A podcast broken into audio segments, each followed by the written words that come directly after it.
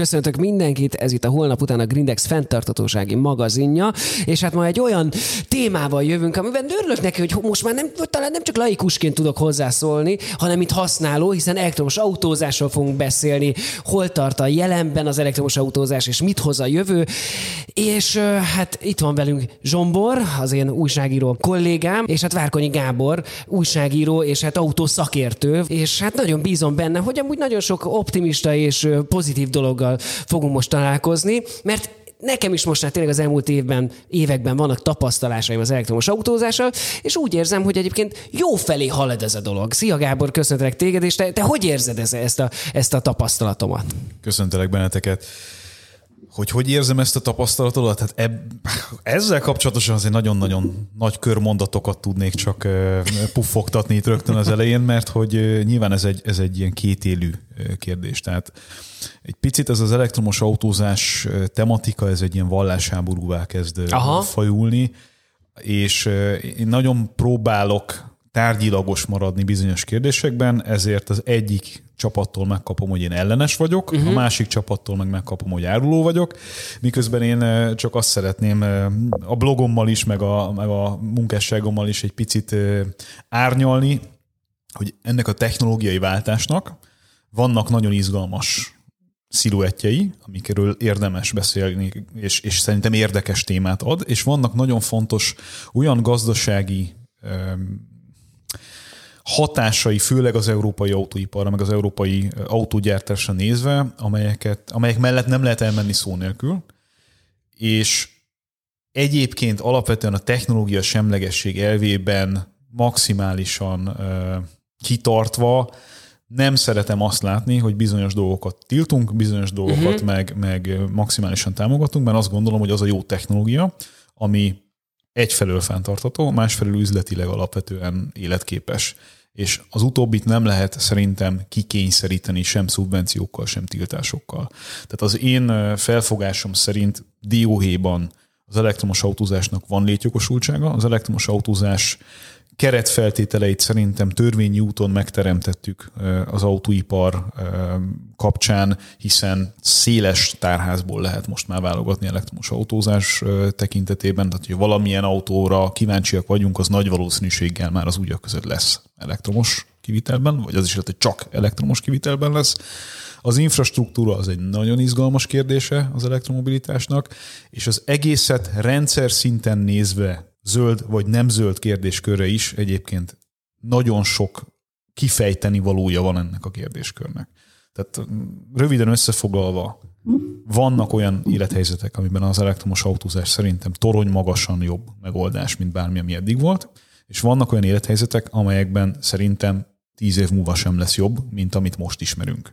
Mindjárt beszélünk akkor ezekről az élethelyzetekről, de amit ki is emeltél, és én is, én is azt látom, hogy amikor egy átlagembert mondjuk megkérdezünk az fenntarthatóságról, akkor végül is két téma van, amit úgy azt gondoljuk, vagy azt gondoljuk, hogy, hogy igen, ezt jelenti a fenntarthatóság, az az egyik a szelektív hulladékgyűjtés, és az elektromos autózás. És talán pont emiatt van e- e- ekkora fókusz, e körül a kérdés körül, mert, mert gyakorlatilag azt gondoljuk, a fenntarthatóság ott ki is merül, hogy lecseréljük az autóinkat elektromos autókra. Hát 2022-ben ugye olyan világot élünk, hogy egyrészt nagyon könnyű belefutni abba, hogy valaki megsértődik valamin, másrészt nem kell bonyolult üzenetekkel bombázni az embereket arról, hogy a virtue signaling tekintetében éppen mivel kéne kiállni a nagy közönség elé, és ezt a kicsit maliciózus hangnemet azért akarom belevinni a beszélgetésünkbe, mert, mert azt kéne szerintem minden létező fórumon erőltetni, hogy értsük meg azt, hogy ez az egész ez egy ennél egyel bonyolultabb kérdéskör. Tehát eh, az elektromos autózás, igen, ahogy mondod, eh, könnyen kommunikálható, nincsen kipufogója, ergo jó. Igen. Ugye nagyjából ez a, ez a mindenki által elképzelt eh, dolog.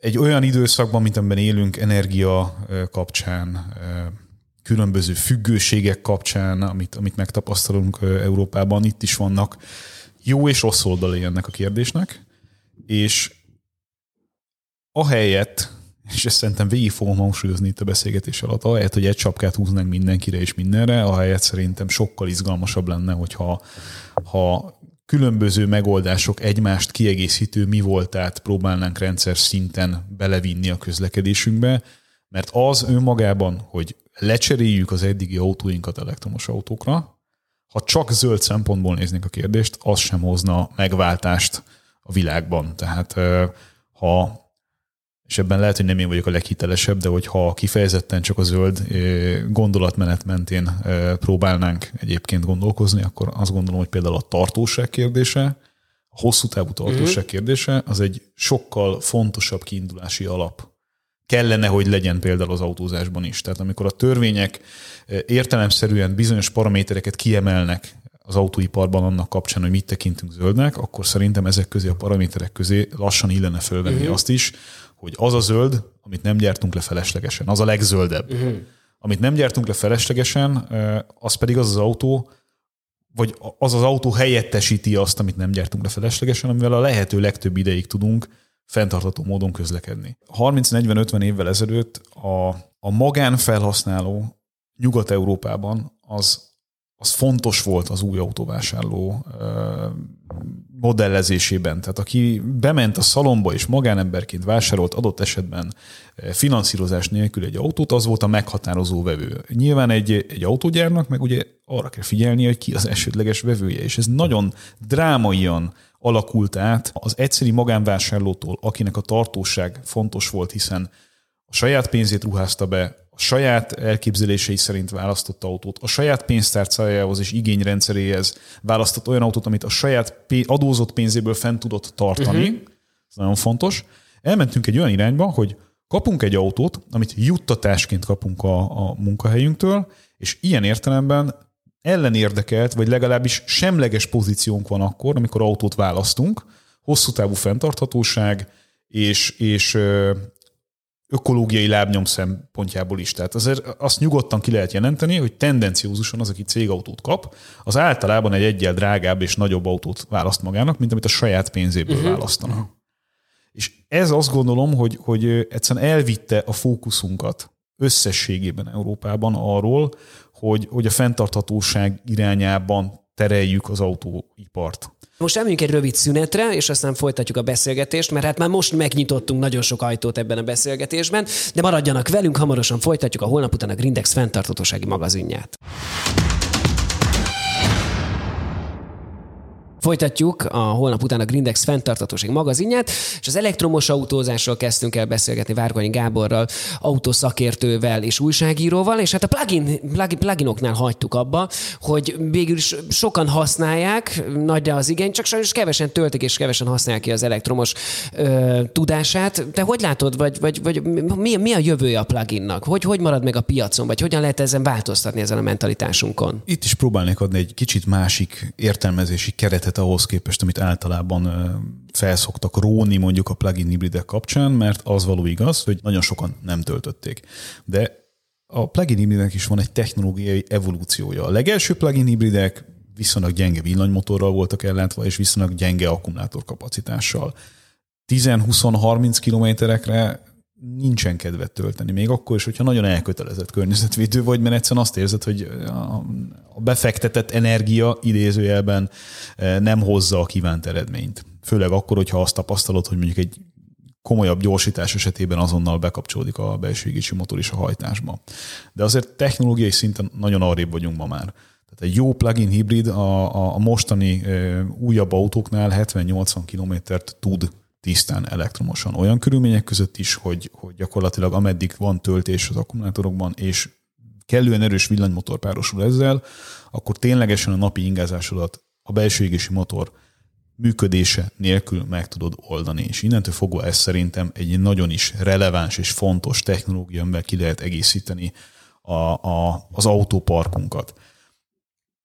Ha nem pusztán az elektromos autó darabszám növelésre hegyezzük ki a dolgot, és itt van a, a másik keretezése, amiről beszélni akarok, hanem arra, hogy a lehető leghamarabb városi környezetben lokálisan emissziómentesen megtett kilométerek számát növeljük. Tehát az arányát növeljük annak, hogy hogyan közlekedünk elektromosan az összhöz képest, akkor bizony az a helyzet, hogy a plug-in hibrid technológia szerintem egy lényegesen gyorsabb áttörést tud bizonyos keretek között elérni. Mert hogy akkumulátor kapacitás az azért véges a világon. Gyártási oldalon is, nyersanyag oldalon is.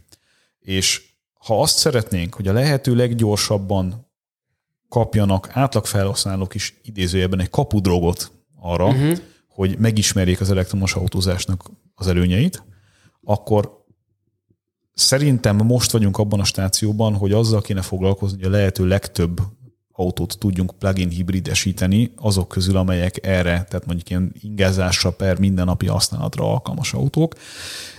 És hogyha azt nézzük, hogy van egy véges mennyiségű akkumulátor, akkor néhány, vagy, vagy hogy mondjam, kevesebb nagy akkumulátoros elektromos autó helyett több olyan autót kéne gyártani, amelyben relatíve kicsi akkumulátor van, de azt jobban kihasználjuk. Uh-huh.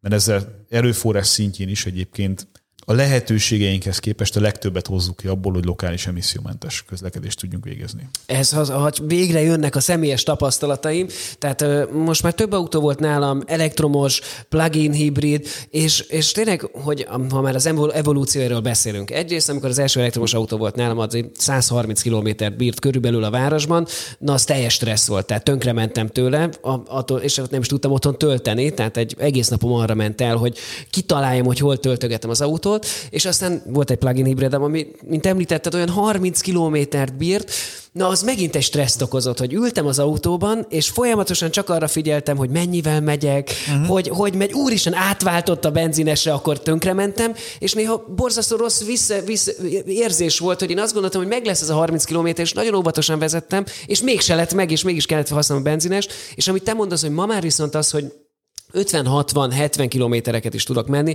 amit te is mondtál, ma már nyugodtan le tudok ülni, feltöltöm, szívesen töltöm fel az autót, és az autózás nem válik egy, egy, egy lelkiismereti, lelkiismereti stresszfaktorra, hanem tényleg meg tudom tenni az, az 50-60 kilométer teljesen elektromosan. Úgyhogy amit mondtál, igen, hogy egyébként ebben nagy változás történt az elmúlt években, és ezt én is meg tudom erősíteni, hogy azért az utolsó plug-in hibridem az már olyan volt, amiben nem azzal tértem haza, hogy úristen, én mégse vagyok egy jó környezetvédő, mert nem tudtam elektromosan autót autózni. Hát Peti, te vagy az üdítő kivétel szerintem, mert hogy te töltöd a plug-in hibridet, Míg ugye a statisztikák azt mutatják, hogy az emberek nagy része meg nem tölti. És hogyha szabad itt becsatlakoznom, én azt olvastam, hogy ugye itt az a probléma, hogy a plug-in hibridekben sokkal több, az, sokkal nagyobb az akkumulátor, mint például az öntöltő hibridekben, ahol meg ugye nem, nem kell semmit csinálni ahhoz, hogy lényegében az elektromos hajtást használd. Tehát igazából egyfajta pazarlásnak lehetne mondani inkább a plug-in hibridet, hiszen nem, nem használjuk ki. Nem, uh, szerintem pont, hogy a, pont a plugin hibrid, a jó plugin hibrid technológia az, ami lényegében kis túlzással, de szükségtelenné teszi a sima. Tehát az, uh-huh. az öntöltőnek nevezett, be ezt a kifejezést én kifejezetten nem szeretem, hibrideket. Nyilván a, ha, ha megpróbáljuk itt a palettát felhúzni, felsorolni, sima belső égésű, mild hibrid, teljes értékű hibrid, plug-in hibrid, uh-huh. diesel és teljes értékű elektromos között, nem véletlen van ennyi hangszer. Tehát mindegyik jó valamire. Azok, akik kifejezetten városi és elővárosi ingázást, közlekedést végeznek, tipikusan dugóban állva, és abszolút semmi esélyük, hogy a munkahelyükön vagy otthon tudják tölteni az autójukat, azoknak a hibrid jelenleg a legjobb megoldás. Uh-huh. Azoknak, akiknek adott vagy a munkahelyükön, vagy otthon, vagy mind a két esetben az, hogy valahogyan tudják tölteni az autójukat, azoknak egy 70-80 kilométert kibíró plug-in hibrid az biztosítja azt, hogy hétköznap meg tudjanak oldani eh, gyakorlatilag mindent pusztán elektromosan, amennyiben eléggé, elektromo, eléggé erős az elektromotorja annak az adott autónak. Még egyszer mondom, semmi értelme nincsen akkor, hogyha gyenge villanymotort vesznek uh-huh. bele, és egy, egy intenzívebb gyorsításnál, vagy egy erősebb fűtésnél azt érzed, hogy bereg a motor. Semmi ne is mond, el is írtam magam néha a kocsiban. Ugye? Tehát, hogy úgy érzed, hogy ez az egész technika így, így túl, van, túl van tolva ahhoz képest, hogy milyen előnyei vannak, hogyha nem, nincs ez rendesen Igen. megcsinálva. És akkor ott van a, a, a teljes értékű elektromos autó is, igazából ugye a beszélgetésünk magja mégiscsak ez lenne, ahol pedig az a helyzet, hogy, hogy a feleslegesen nagy akkumulátor az egyszerűen feleslegesen nagy környezeti terhelést ró akkor a, a világunkra, ha nem használjuk ki a feleslegesen nagy akkumulátort. Tehát a, a villanyautónál az ne legyen egy ilyen kényelmi faktor, hogy azért veszek nagy akkumulátoros autót, hogy ne kelljen annyit macerálnom a töltéssel, mert akkor így el vagyok uh-huh. egy pár napig töltés nélkül. Ez, ez a lehető legrosszabb dolog, amit tehetünk. Ha be tudjuk lőni azt, és szerintem a villanyautózás klasszikusan lemondások nélkül inkább második autó még mindig, Van, akinek az első autó is tökéletesen működik így, ezt nyilván hangsúlyozni kell, de hogy klasszikusan lemondások nélkül a saját, saját ö, otthonban, saját lehetőséggel a töltésre használt második autó az, ami tisztán villanyautóként egyszerűen a legkézenfekvőbb megoldás, mondjuk egy ilyen agglomerációs, vagy, vagy akár, akár vidéki közlekedésben, ahol, ahol ki tudjuk számolni a napi rutinunkat, és tudjuk, hogy mondjuk egy 200 kilométeres hatótávú autó az bőségesen elég arra, hogy 365 napból 360-at meg tudjunk oldani így. Most elmenjünk egy rövid szünetre, és aztán folytatjuk, hiszen beszélgettünk már arról, hogy mi a plug-in hibrid technológia, hogy merre tart, mi a gondolkodás ezzel kapcsolatban. De hát majd a szünet után szeretném, hogy beszélgetnénk tényleg az elektromos autózásról, a tisztán elektromos autózásról, milyen tapasztalatok vannak, és hogy tényleg a John is, amikor megpendítette ezt a úrt, hogy Európa, más kontinensek autóipara hogy áll ezzel, úgyhogy maradjanak velünk, hamarosan folytatjuk a holnap után a Grindex fenntartatósági magazinját. Folytatjuk a holnap után. A mai vendégünk Várkonyi Gábor autós újságíró és autószakértő. És hát itt a szünet előtt nagyon sokat beszéltünk arról, hogy vannak különböző felhasználási módok, városi közlekedés, hosszú távú közlekedés. Az egyikre a benzines megoldás jó, a másikra az elektromos, vagy éppen egy ilyen hibrid megoldás, amiből manapság egyre több van.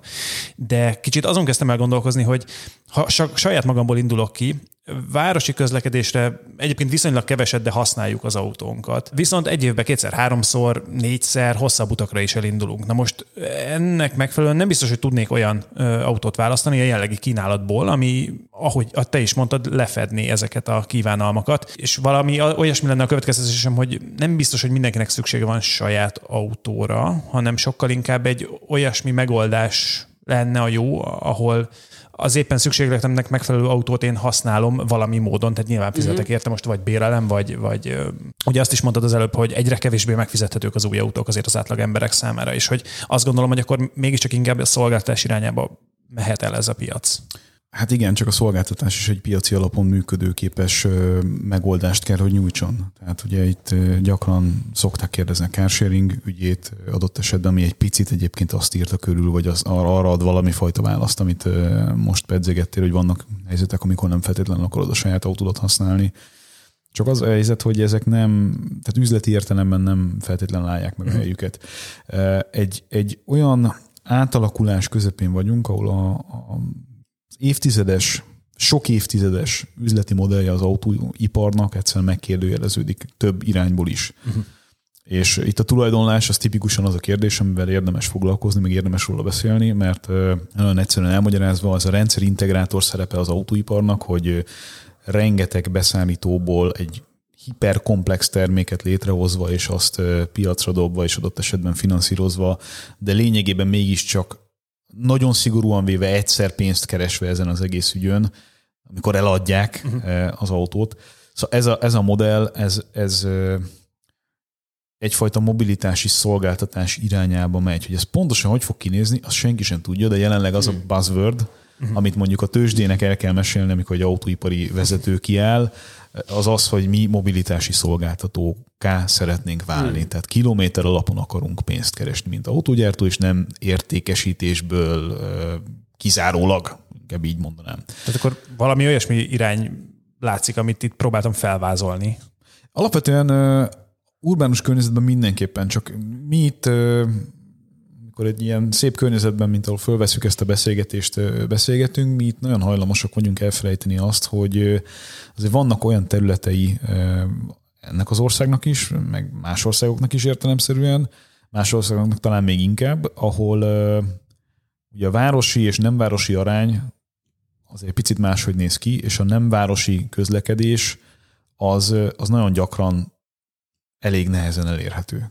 Tehát, hogy autó nélkül mondjuk vidéken lenni, az nem egy könnyű ügy, pláne akkor nem, hogyha valakinek mondjuk gyermekei is vannak. Tehát ez a eltérő helyzetek, eltérő stratégiák dolog, ez, ezzel szerintem érdemes egy picit foglalkozni, mert az, hogy a körúton belül nem feltétlenül van szükséged autóra addig, amíg 30 alatti szingli vagy, megint mondtam egy szélsőséget, az nem jelenti azt, hogy egyébként, mit tudom én, tetszőleges vidéki városban két gyerekkel ezt ugyanolyan könnyű megoldani. Megint csak kombinálni különböző dolgokat. Tehát nincs az, hogy akkor innentől fogva, vagy szerintem nem abba kéne gondolkodni, hogy innentől fogva nem lesz magánautó.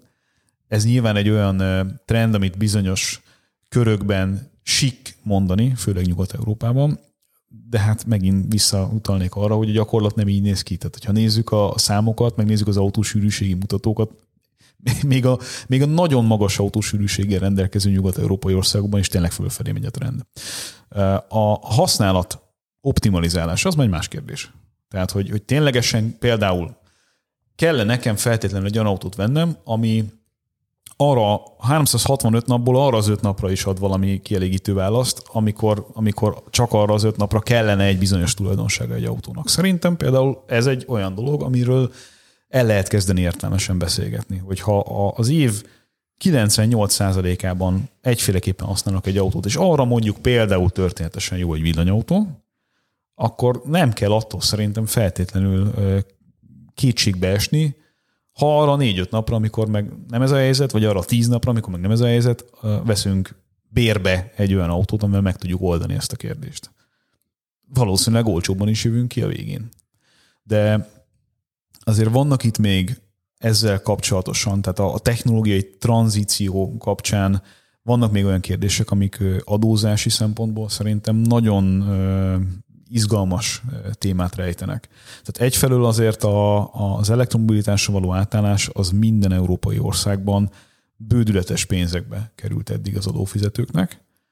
Nyilván erre lehet azt mondani, hogy ez egy nemes cél, és ez jó, meg erre lehet azt is mondani, hogy ez egy pénzpazarlás, függően attól, hogy ki miként tekint erre a témára, de az látszik, hogy ez innentől fogva már kezd kényelmetlenné válni költségvetési szinten a politikusoknak. Mm-hmm. És akkor itt még nem beszéltünk arról, hogy a jövedéki adó ugye az egy nagyon jelentős tétele minden nemzeti költségvetésnek, és a jövedéki adó kiesésből származó dolgot azt egyszerűen valahogyan meg kell oldani. És itt az útalapú adózás az bizonyosan néhány éven belül egy olyan téma lesz, ami, hmm. amivel komolyabban foglalkozni fognak. Tehát az egyéni közlekedés az még inkább megdrágul, és ez majdnem mindegy lesz, hogy ezt most villanyjal vagy belső égésűvel csinálod. Egyszerűen a, az egyéni autóhasználat, főleg urbánus környezetben az egy olyan dolog lesz, amit, amit egyszerűen elkezdenek bizonyos értelemben üldözni. És ha valaki ez ellen van, akkor érdemes hallatni a hangját, ha valaki emellett van, akkor meg nyilván érdemes ebben a szinten aktivistáskodni. Ezt én megint itt hátraállok, és azt mondom, hogy ezt döntsék. Én nekem van erről nyilván egy véleményem, én nem szeretném, hogyha az egyéni személyes mobilitásomat ellehetetlenítenék azzal, hogy annyira megdrágítják az autózást, hogy, hogy ne lehessen ezt megtenni. De ha demokráciában a többségi társadalom így dönt, akkor így dönt. Én, nyilván ezt akkor tiszteletben kell tartani. Szerintem nem reális az, hogy elveszük az emberektől az autókat. Ez nem, ez nem egy realitás, és ezt, ennek nincsen szerintem társadalmi többsége. Az, hogy kiszorítjuk az autókat az élet bizonyos területeiről, az viszont megint csak egy olyan e, életminőség javulást jelenthet bizonyos környezetekben, ahol szerintem ennek van értelme legitim fölvetni egy ilyen kérdést. Csak ugye megint nem tudom mennyire érzékelitek, hogy megint egy olyan e, jégre tévedünk itt, ahol nagyon könnyű valamilyen irányba, extremitásokba esni. Abszolút, tehát bár itt a műsorunkban általában pontosan ilyen jég felületeken táncolunk állandóan, és hát végig azt tapasztaljuk az egész, bármilyen témáról is beszélünk, hogy igen, hogy egy paradigmaváltás történik, és mindenhol nagyon szélsőségesen gondolkodunk, és amiről te is nagyon sokat beszélsz, hogy alapvetően azért meg kell vizsgálni ezeket a megoldásokat rengeteg szempontból, és hát nagyon érdekes a beszélgetésünk abból, hogy elindultak az elektromos autózásról, és arról beszélünk, hogy az autó gyártók számára is mennyi kérdést kell körbejárni, és mennyire össze összetett lett az autógyártás, hogy merre menjen tovább, és hogyan tudjon mégis kompetitív maradni. Most elmenjünk egy rövid szünetre, és aztán folytatjuk az elektromos autózás. Egy kicsit beszélünk akkor a jelenről, kicsit menjünk bele a számokba, hogy hol tartunk most, és mi lenne az ideális. Úgyhogy maradjanak velünk, hamarosan folytatjuk a holnap után a Grindex fenntarthatósági magazinját. Folytatjuk a holnap után a Grindex fenntartatósági magazinját, és hát Várkonyi Gáborral, autószakértővel. Már rengeteget beszéltünk a, a, arról, hogy hol tart a technika, hogy milyen vita van körülötte, hogy milyen piaci igények vannak, milyen felhasználói igények vannak, és hogy feleljünk meg közben a fenntartatóságnak. De beszélgessünk akkor tényleg egy kicsit a számokról, hogy akkor, akkor hol tartunk most Európában, hogy mennyi autó van Budapest utcáin, amik elektromosak, van-e valami változás ebben, pozitív változás. Úgyhogy hát akkor Gábor, parancsolj, akkor végig mondjuk akkor kezdjük Magyarországról, de hogy hol tartunk most elektromos autózásban?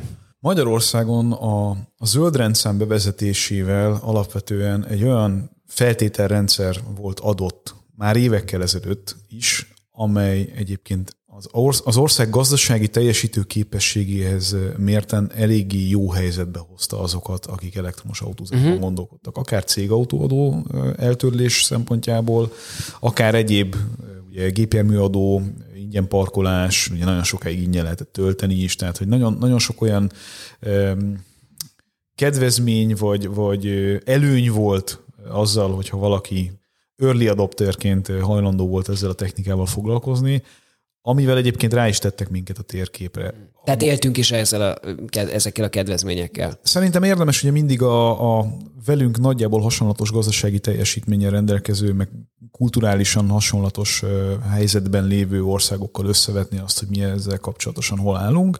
És akkor itt azért azt lehet mondani, hogy a környező országokhoz képest Magyarország elektromos autózás szempontjából nézve egy, egy egy jól álló ország. De ezt tapsoljuk meg, komolyan, tényleg. Én Igen, ennek Mennyit szoktuk lehet. kritizálni magunkat, most végre egy jó hír. Sokszor jön kritika az elektromos autózás, én is rengetegszer megkapom, hogy na és akkor mi lesz az akkumulátor, meg stb. stb. De hát végül is erre tudom azt elszólni, hogy amit te is mondasz, hogy alapvetően egy új technikáról beszélünk, új technológiáról beszélünk, aminek van egy evolúciója, de egyébként a megoldás felé haladunk, tehát szerettünk volna egy egy létező problémára az elektromos autózással adni egy választ, és most az elektromos autózáson belül a problémára szeretnénk megint újabb megoldásokat találni. Igen, itt fontos érteni, hogy Európa eléggé unikális állásponton van a világ többi nagy piacához képest. Ilyen szempontból viszont nem feltétlenül a lehető legokosabb megoldást választottuk azzal, hogy 2035-re ugye tiltani fogunk lényegében mindent, ami nem elektromos. Ez uh-huh. ugye nem explicit módon így van leírva. Tehát olyan autót újonnan forgalomba helyezni 2035 után, ami menet közben széndiokszidot bocsát ki, az uh-huh. nem lehet. A mostani tudásunk szerint csak az akkumulátoros elektromos autók lesznek.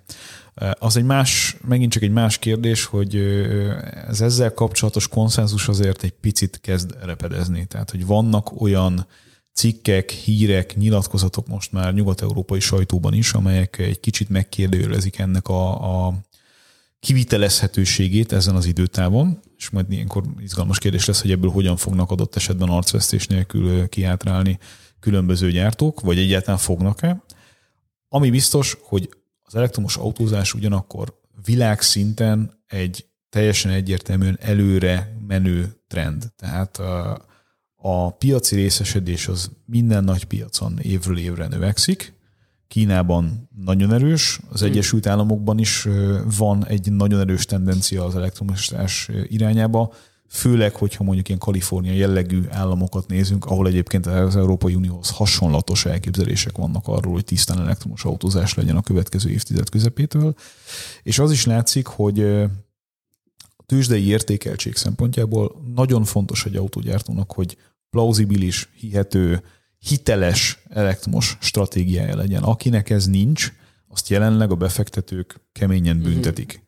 Tehát az elektromos autózás az egy, az egy ma már mainstreamben megérkezett technológia, aminek a felfutása szerintem most lép a következő fázisába. És én továbbra is azt gondolom, hogy, hogy párhuzamosan kéne technológiákra tennünk, azzal a hangsúlyjal, hogy minél több teljesen foszilis üzemanyag égetése nélkül megtett kilométer tudjunk a lehető legrövidebb idő alatt realizálni az autózásban, a hétköznapi autózásunkban. Ha már párhuzamos technológiák, nekem még egy ö, dolog maradt itt a tarsajban, hogy egy időben nagyon sokat lehetett hallani a hidrogén ö, hajtású ö, autókról, és mostanában nem, nem nagyon vannak ezek előtérben, pedig az is egy alapvetően fenntartható, hiszen kibocsátás nélküli technológia, főleg akkor, hogyha megújulókból állítjuk elő azt a hidrogént. Plusz, és bár ezt nem tudom, hogy technológiailag mennyire, de én azt gondolom, hogy a meglévő infrastruktúra, ugye a töltők, kutak hálózata, az pont be tudná fogadni a hidrogént,